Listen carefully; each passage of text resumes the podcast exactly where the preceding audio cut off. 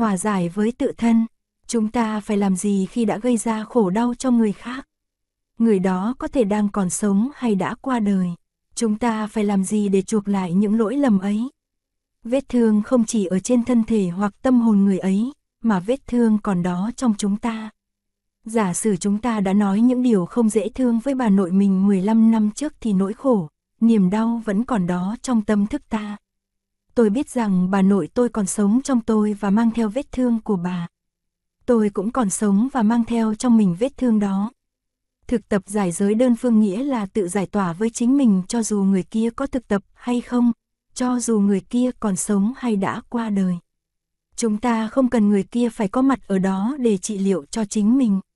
Không cần người kia ngồi đó để ta hòa giải. Chúng ta có thể tự mình hòa giải và trị liệu. Tự mình giải giới đơn phương. Nếu chúng ta tự hòa giải, nếu chúng ta bình an, nếu chúng ta quyết định không công kích, không tranh cãi thì chúng ta đã bắt đầu có an lạc trong tự thân. Cho dù chỉ có một mình ta thực tập giải giới đơn phương, điều đó cũng gây tác động, ảnh hưởng tốt lên người kia. Thực tập khi biết mình đang có một vết thương, chúng ta hãy theo dõi hơi thở vào ra và ý thức về vết thương đó. Ví dụ, thở vào, tôi ý thức đến vết thương trong tôi. Thở ra, tôi chăm sóc chu đáo cho vết thương của tôi. Thở vào, con xin lỗi bà nội. Thở ra, con sẽ không lặp lại lỗi lầm này nữa. Thực tập như vậy, chúng ta làm cho bà nội trong mình mỉm cười và sự trị liệu bắt đầu xảy ra. Cái giây phút mà ta tự giải tỏa chính mình, giây phút ta quyết định từ bỏ sự dằn vặt, giây phút ta thực tập làm mới với tự thân thì sự trị liệu bắt đầu xảy ra.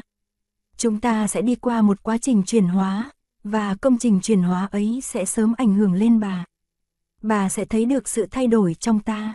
Chúng ta đang nhìn bà và mỉm cười với bà bằng một nụ cười khác. Bây giờ chúng ta là một bông hoa tươi mát mà không còn là cái gai cho bà nữa. Bà nội sẽ cảm nhận được điều này, và sẽ đến lượt bà cũng tự giải tỏa và chuyển hóa. Bình an, hòa giải và trị liệu luôn bắt đầu từ chính mình. Vì vậy, khi chúng ta bắt đầu thực tập thở sâu, mỉm cười, chăm sóc nỗi khổ niềm đau trong mình, nguyện làm mới và thực tập từ quán, là chúng ta đã chăm sóc cho người khác. Giả sử chúng ta viết một lá thư hòa giải với ai đó sau mười năm xa cách. Nếu viết thư một cách chân thành, chúng ta sẽ thấy khỏe hơn liền lập tức, ngay trong khi viết thư là đã thấy khỏe rồi. Cho dù chúng ta chưa bỏ thư vào bì, chưa dán tem, chưa đem đến bưu điện, người kia chưa nhận được, nhưng chúng ta đã thấy khỏe nhẹ rồi. Chúng ta đã hòa giải được với chính mình và sức khỏe của ta bắt đầu được cải thiện. Người kia có thể cần ba đến năm ngày để nhận thư và gọi điện cảm ơn mình, nhưng đó chỉ là một trong nhiều hiệu quả tốt mà không phải là hiệu quả duy nhất. Chăm sóc em bé trong tự thân, nhiều người trong chúng ta đang mang một em bé bị tổn thương trong lòng. Khi còn là một đứa trẻ, chúng ta đã bị nhiều vết thương trầm trọng trong tâm. Điều đó làm cho chúng ta khó lòng tin tưởng và thương yêu người khác, cũng như khó chấp nhận tình thương của người khác dành cho mình. Chúng ta phải dành thời gian để trở về chăm sóc em bé bị thương ấy. Đó là một sự thực tập rất thiết yếu. Tuy nhiên khi thực tập điều này, chúng ta có thể gặp nhiều trở ngại. Nhiều người trong chúng ta biết rằng mình có một em bé bị tổn thương bên trong, nhưng rất sợ quay về với chính mình, đối diện với chính mình và đối diện với em bé bị thương ấy. Cái khối khổ đau và buồn phiền đó quá lớn, cứ ngự trị trong tâm hồn mình, khiến mình không dám đối diện mà chỉ muốn trốn chạy. Thế nhưng, cho dù có khó khăn đến mấy, chúng ta cũng phải trở về chăm sóc cho em bé bị thương đó. Có thể chúng ta nhờ những người có kinh nghiệm chỉ dẫn để nỗi đau không làm ta khốn đốn. Thực tập, thực tập thiền hành, thiền tọa, hơi thở chánh niệm là những pháp môn căn bản và chính yếu. Năng lượng chánh niệm của những người bạn đồng tu có khả năng giúp ta rất nhiều. Có thể lần đầu tiên quay về với em bé bị thương trong ta, ta cần một hoặc hai người bạn, đặc biệt là những người đã thành công trong sự thực tập này ngồi cạnh ta, yểm trợ ta, truyền cho ta thêm năng lượng và chánh niệm. Khi có một người bạn ngồi nắm tay ta, thì năng lượng của ta và năng lượng của người đó kết hợp lại tạo thành một sức mạnh, giúp ta thấy an toàn để trở về ôm ấp em bé bị thương trong ta. Trong khi ngồi thiền hoặc đi thiền, chúng ta hãy nói chuyện với em bé, ôm ấp em bé bằng năng lượng chánh niệm. Chúng ta có thể nói, em ơi, tôi đang có mặt ở đây cho em. Tôi sẽ chăm sóc em. Tôi biết em đã đau khổ nhiều. Tôi đã quá bận rộn và quên lãng em. Giờ đây tôi sẽ học cách để quay về chơi với em. Chúng ta phải trò chuyện với em bé đó vài lần trong ngày. Có như vậy sự trị liệu mới xảy ra. Em bé đã bị bỏ quên một mình quá lâu. Vì vậy, chúng ta phải bắt đầu thực tập ngay. Ôm ấp em bé một cách dịu dàng. Hứa với em bé rằng chúng ta sẽ không bao giờ bỏ mặc, để em bé sa sút lần nữa. Nếu có tăng thân thì sự thực tập của ta sẽ dễ dàng hơn nhiều so với thực tập một mình mà không có sự yểm trợ của các sư anh, sư chị. Nương tựa vào tăng thân, có các anh chị em giúp đỡ, khuyên bảo và yểm trợ trong những lúc khó khăn là điều rất quan trọng. Em bé bị tổn thương trong ta có thể là đại diện của nhiều thế hệ. Có thể ông bà, cha mẹ ta đã có những vấn đề giống ta và họ cũng có một em bé bị thương trong lòng mà không biết cách để ôm ấp và chuyển hóa. Vì thế họ đã trao truyền em bé bị thương của họ cho ta. Chúng ta phải thực tập để chấm dứt vòng luẩn quẩn này. Nếu chúng ta chữa lành cho em bé bị thương trong ta, ta sẽ giải phóng được cho người đã làm khổ, đã hành hạ ta. Người kia có thể cũng là nạn nhân của sự ngược đãi và lạm dụng. Nếu chúng ta chế tác được năng lượng chánh niệm, hiểu biết và từ bi cho em bé bị thương trong ta, thì ta sẽ vơi bớt rất nhiều đau khổ. Người ta đau khổ bởi vì họ không thể hiểu và thương được. Khi chúng ta chế tác được năng lượng chánh niệm thì hiểu biết và thương yêu có mặt. Chúng ta có thể đón nhận tình thương từ người khác.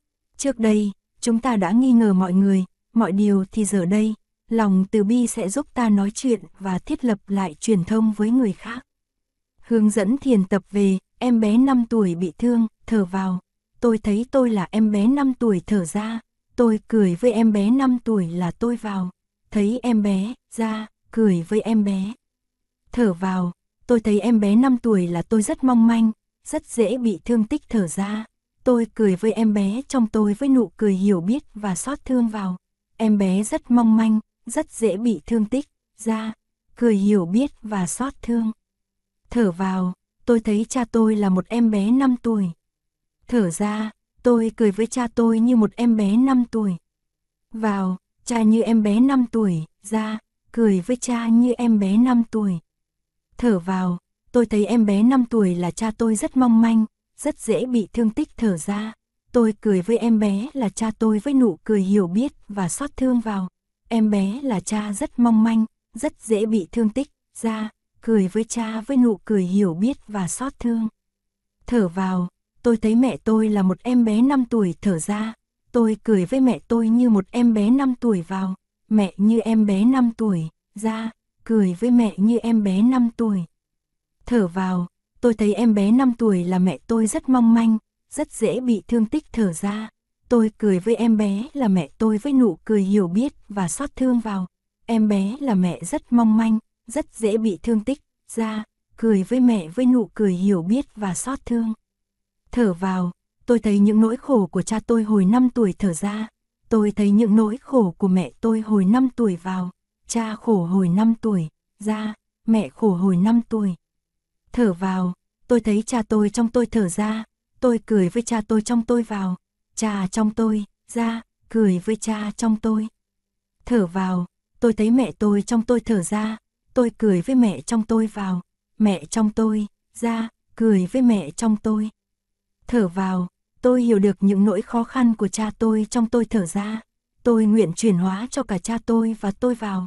Khó khăn của cha trong tôi, ra, chuyển hóa cả hai cha con. Thở vào, tôi hiểu được những nỗi khó khăn của mẹ tôi trong tôi thở ra. Tôi nguyện chuyển hóa cho cả mẹ tôi và tôi vào. Khó khăn của mẹ trong tôi, ra, chuyển hóa cả hai mẹ con. Trong bước đầu, chúng ta hãy quán tưởng mình là một em bé năm tuổi. Vào tuổi đó, ta rất dễ bị thương tích. Một cái chừng mắt nghiêm khắc, một tiếng nạt, hoặc một tiếng chê trách cũng có thể gây thương tích và mặc cảm trong ta. Khi cha làm khổ mẹ hoặc mẹ làm khổ cha hoặc khi cha mẹ làm khổ nhau, hạt giống khổ đau được gieo vào và được tưới tẩm trong lòng em bé. Cứ như thế lớn lên, em bé sẽ mang nhiều nội kết khổ đau và sống với sự oán trách cha hoặc mẹ hoặc cả hai. Thấy được mình là một em bé dễ bị thương tích như thế, ta sẽ thấy tội nghiệp cho ta, ta sẽ thấy xót thương dâng lên thấm vào con người của mình. Ta cười với em bé năm tuổi bằng nụ cười của từ bi, của xót thương. Sau đó, chúng ta quán tưởng cha hoặc mẹ mình là em bé năm tuổi. Thường thì ta chỉ có thể thấy cha ta là một người lớn, nghiêm khắc, khó tính, chỉ biết sử dụng uy quyền để giải quyết mọi việc. Nhưng ta biết rằng trước khi thành người lớn, cha cũng đã từng là một chú bé con năm tuổi, cũng mong manh dễ bị thương tích như ta. Ta thấy cậu bé ấy cũng đã từng khép nép, nín im thiên thít mỗi khi cha cậu nổi trận lôi đình. Ta thấy cậu bé ấy cũng đã là nạn nhân của sự nóng nảy, cau có và gắt gỏng của cha cậu ấy, tức là ông nội của ta. Nếu cần, ta có thể tìm tập ảnh gia đình ngày trước để khám phá lại hình ảnh của cậu bé năm tuổi ngày xưa tức là cha ta, hay cô bé năm tuổi ngày xưa tức là mẹ ta. Trong thiền quán, ta hãy làm quen và mỉm cười thân thiện với cậu bé hoặc cô bé ấy. Ta thấy được tính cách mong manh và dễ bị thương tích của họ. Và ta cũng sẽ thấy xót thương trào lên.